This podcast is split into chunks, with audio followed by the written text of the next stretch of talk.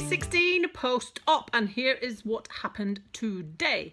Now, the whole last of the last two and a half weeks worth of not sleeping um, caught up with me today, and uh, maybe it was something to do with the walking up and down the shops yesterday too. I don't know, but I was exhausted. I still don't sleep too well, but I have accepted that's the way it's going to be, and I gave myself a break this morning, and I managed to get a couple of hours here and there, and a couple of hours here and there, and got up slightly later than I usually do so that I could maybe get a little bit more sleep. Made me feel uh, a whole lot better though, and um, got up feeling pretty sweet.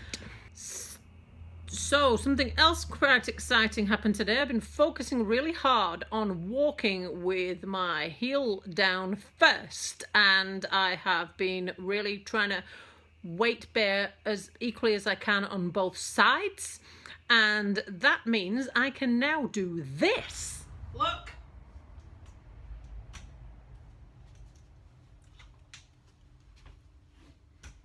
One crutch, one crutch.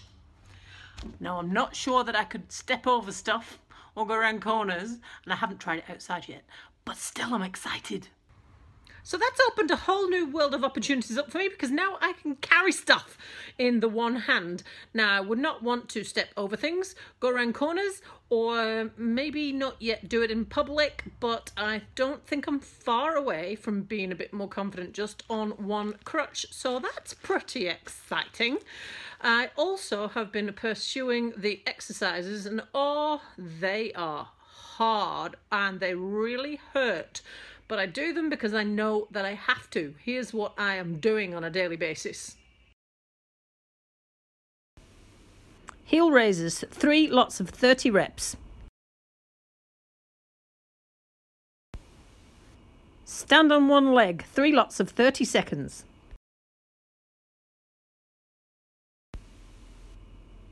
Theraband knee extensions, three lots of 30 reps. Wall sits. Three times ten as low as I can go. Yeah, that last one's now, very I hard. I thought about this today, and you know, I used to really struggle with heel raises pre-op, and I couldn't really nail down why that was. I didn't actually think you needed your knees for heel raises, but if you think about where the calf, um, where the hamstrings and where the quads all attach, all crisscross at the knee. So I suppose it makes sense. But I can do heel raises on both feet a lot easier than I could pre-op, which is good news. Now, the wall slides, this is only the day three of the wall slides, and the first time I did it, I thought this was absolutely bloody impossible. That little old physio was having a crazy turn.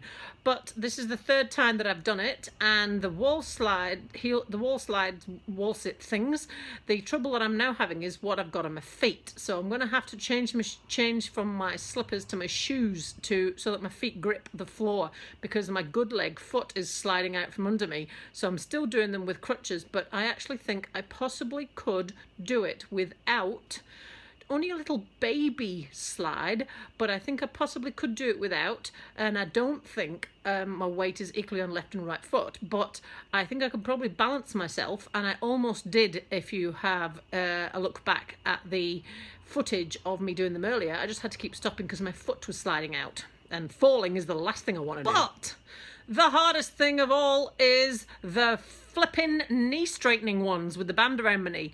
90 of those blighters with the band tied around a bookcase. And it really, really freaking hurts. Now, these exercises, it does say 90 seconds rest, la la la la. I'm having to sit down ice in between because it's really, really, really sore. But I'm going to pursue this thing because I'm sure she knows what she's doing. Another thing I managed to achieve today, a tiny triumph, I managed to bring in the washing and take out the washing. One crutch washing in hand. Now I did it yesterday and what I did was I kicked it in front of me and slid it along the floor till I got to the washing line. But this time it took me slightly less time and I felt a bit more secure over it. Tiny triumphs, this is what we need to look for, tiny triumphs.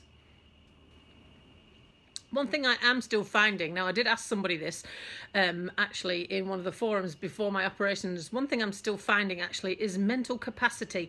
Now, because I'm focused so much on the pain and the healing and the bending and the exercises and la la la la, it actually makes mental focus quite difficult for other stuff. So, although there are things that I'm, I'm being required to do for work, I'm actually finding it really, really challenging.